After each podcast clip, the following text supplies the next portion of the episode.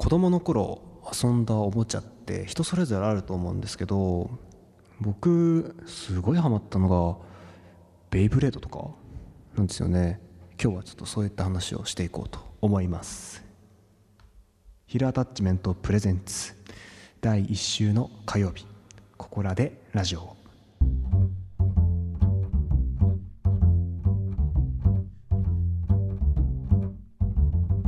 この番組はアニソンタイアップを目指す音楽制作チームヒルアタッチメントの提供でお送りします。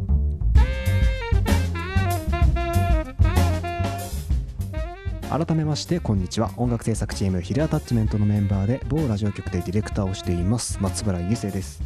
この番組は私松原が曜日別にテーマを設けここらで一服的な時間のお供になるトークをお届けします。今日火曜日のテーマは時事ネタ。私松原が最近気になったニュース取り上げてお話ししていこうと思います。ということでですねベイブレードめっちゃハマってたんですよね。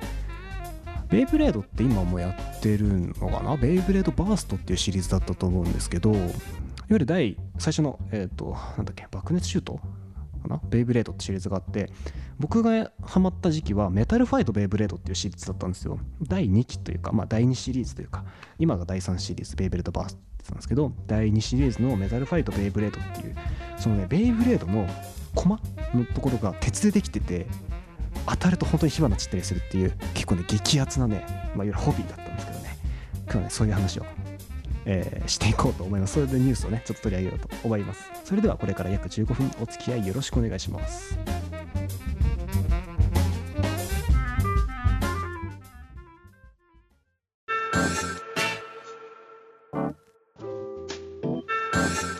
ヒルアタッチメントプレゼンツここらでラジオを。火曜のテーマは時事ネタ。今日はボトルマンについてです。ボトルマンねこれえっとこれねもしかしたら配信してる頃には結構経っちゃってるかもしれないんですけどちょうどホットな、ね、話題なんですよね。これえっと今撮ってる日の1日前ぐらいにリリースが出てビーダマンってあったじゃないですか。ビー玉を飛ばすおもちゃですね。なんか人の体しててえっ、とお腹のあたりからビー玉がピョーンと飛び出すような僕もねやってたんですよねビー玉結構ハマってたんですけどまあシリーズ自体はもう終わってしまっていてこれもね新しく始まったと。ちょうどねビーダバンの復活がね1週間ぐらい噂はされてたんですよね。っていうのはタカラトミーのツイッターでですね、えー情報解禁しますと。で、えっと、いついつに解禁しますと。でそこのリリースに載ってた画像がもう完全にこれはビーダマンなんじゃないかと、まあ、BM って書いてあるんで、まあ、ビーダマンを思い浮かべるようなそりゃっていうような形だったんですけどこれがねボトルマンでしたね。ボトルの B でしたね。これボトルマンどういうものかっていうとですねもうペットボトルのキャップをこれ打ち出すっていうことでなるほどなっていうビー玉って実際僕ねビー玉用にしか多分持ってなかったんですよね多分。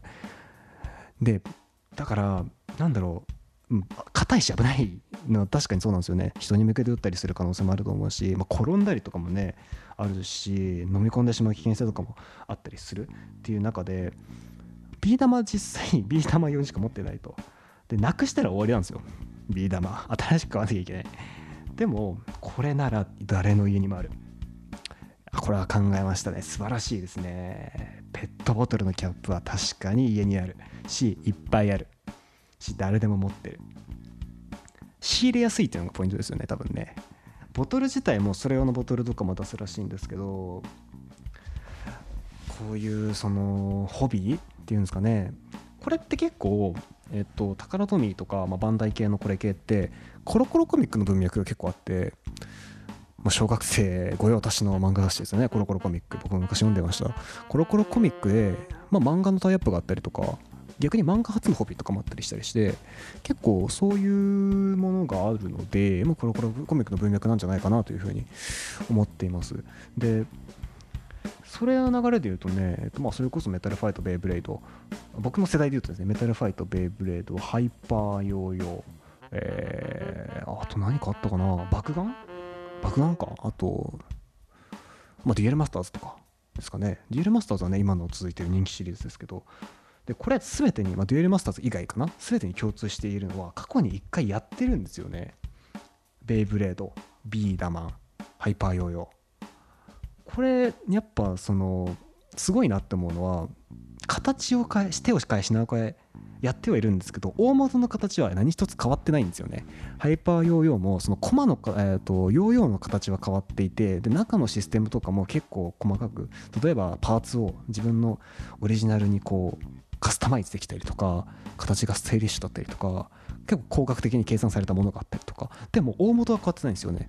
えっ、ー、とヨーヨー回して技を披露する。でそれでちょっと認定してもらってとかバトルしてみたいな流れ。でベイブレードもその元はプラスチックだったものがまメタルになりで今はちょっとまたバンって弾けたりするような設計がされてるらしいんですけどそういった形でも大元のその駒をぶつけて戦うっていうところは何一つとして変わってないで、ビーダマンも一緒ですね。あとボトルマンも一緒ですね。これね、ややこしいです。ビーダマンって、えっと、結構的があって、それに当てたりしてっていう遊び方が結構あって、で、その得点を競うみたいな。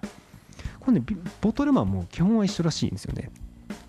これ何が言えるかっていうと、結局その、そうやって根付いた文化、根付いたものってやっぱどの世代にもハマるんだなっていうことなんですよね。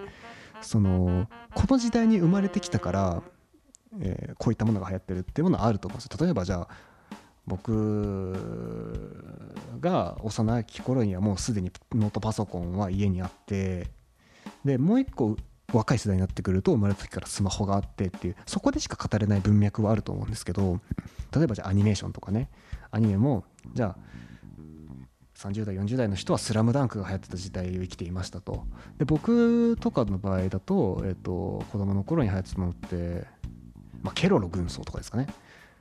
そこって絶対的に相入れないじゃないですか。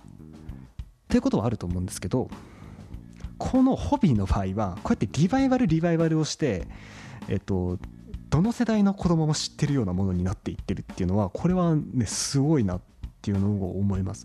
やっぱ人気シリーズってやっぱね子供の心をつむすごい普遍的なもんなんですよね多分。じゃあ全部あと単純なんですよ。駒をぶつける。ヨーヨーを回す。えー、物を飛ばす。ビー玉ないしはボトルを飛ばすって。すごい単純じゃないですか構造としては。これがもしかしたら肝なのかなっていう。なんかそのまあ記号じゃないですけどすごい記号的なんですよね。複雑じゃないというか。これがこれになる。これがこれになる。A が B になって B が C になってみたいな。駒を飛ばすだけ的に当てるだけっていうその記号をこのスタイリッシュな形に落とし込んでるっていうのが、まあ、バンダイ宝富のすごいとこなのかなっていうふうに思いました。これがねもっといいなと思うのはその親子間でもしかしたらもう楽しめるフェーズに来てるのかなっていう。とこはありますね。例えばハイパーヨーヨーとかって結構前だと思ったんですよね。その第一次ブームというかベイブレードにしても。そうなんかねそういうその親子というか世代を超えたツールになってるっていうのは面白いなと思いました。でもっと言うとゲームってゲームじゃないですか。全部。ボトルマンにしろビーダマンにしろデュレマスターズにしろベイブレードにしろって。全部ゲームなんですけどゲームってもう今みんなスマホでやる。ないしはえっ、ー、とゲーム機でやる。でコンパクトにどんどんなっていっててっていう中でこれをこのアナログいわゆるアナログゲームですよね。この実機としてのゲームを出すっていうところがこれは僕は個人的にはすごい好きで。なんかそのやっぱりフィジカルなアクションって大事なんですよねすごい。そこで培われるものがすごくあって例えばじゃあこの例えばこれぐらいの締め付け具合で物をバンって飛ばしたら速く飛ぶんだって僕はビーダマンで学んだと思ってるんですよ。でこのこれぐらいのこのバッて引っ張るとここのギアが回って物が発射される反転して発射されるんだっていうこの物理的なものとかもベイブレードから多分学んでるし例えばじゃあカードをこのちゃんとその保護しておかないと湿気で曲がってしまうとか紙って湿気に弱いんだってことは多分デュエルマスターズから学んでいるしこれはねデジタル上のゲームでは絶対に培われないことだと思うんですよ。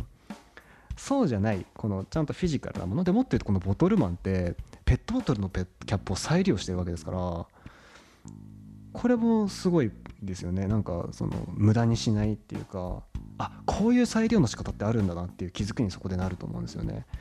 多分ねその遊んでる当時は気づかないんですよ。後から考えるとそれがまあキーになってるフックになってることなんだなっていうのがあるんですけどそういったところの工夫っていうのがまあ素晴らしいなっていうふうに思いましたこのニュースを見てね。でこのボトルマンはスイッチと連動するんですよね。ここもねいいですね。スイッチって多分もうほとんどの家庭置いてあるんじゃないかな。このね、まあ、コロナ禍の自粛期間ステイホーム期間でスイッチの売り上げって多分伸びてるはずなので結構まあそれなりの家にもうあるんじゃないかなっていう感じですよね。でそれをまあこう生かしたスイッチありきの遊び方。でスイッチなくても遊べるっていうこの2択。これいいですよね。スイッチないと遊べないって結構多分しんどいんですよね。でスイッチに言っても例えば普通のニンテンドスイッチでできてもスイッチライトじゃできないっていうのも結構あったりするのでそれをまあ選ばない。これだけでも遊べるよっていうのがすごくいいですね。子供思いですよね。家族思いですよね。これはとてもいいものが出てくるなっていう感じがしました。僕ね今日ね職場のあの、まあ、うちのね FM の局の先輩とちょっと話しててこれ一緒にやろうよって私にちょっとなったぐらい。そう20いくつのね20中盤ぐらいの人なんですけど。それぐらいこうね胸をがっしりとつかまれる何かがありました。それではですねこの辺で、えー、今日のエンディングテーマ。ヒルアタッチメントでミュージックスターシングルバージョン。響くミュージックスター七色に輝く。夜空の星この手伸ばして。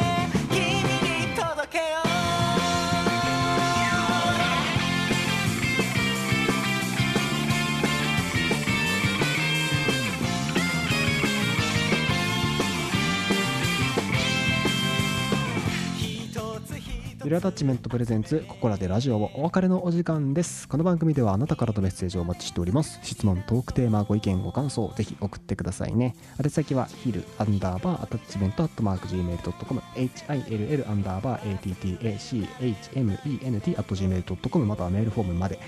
メールフォームは配信サイト概要欄またはツイッターを参照してください。ツイッターアカウントは、アットココラでレディオ。KOKORADE アンダーバー RADIO ここらでラジオです。番組に関するツイートは「ハッシュタグひらがな」でここラジをつけてツイートしてください。そして番組のシェア購読よろしくお願いします。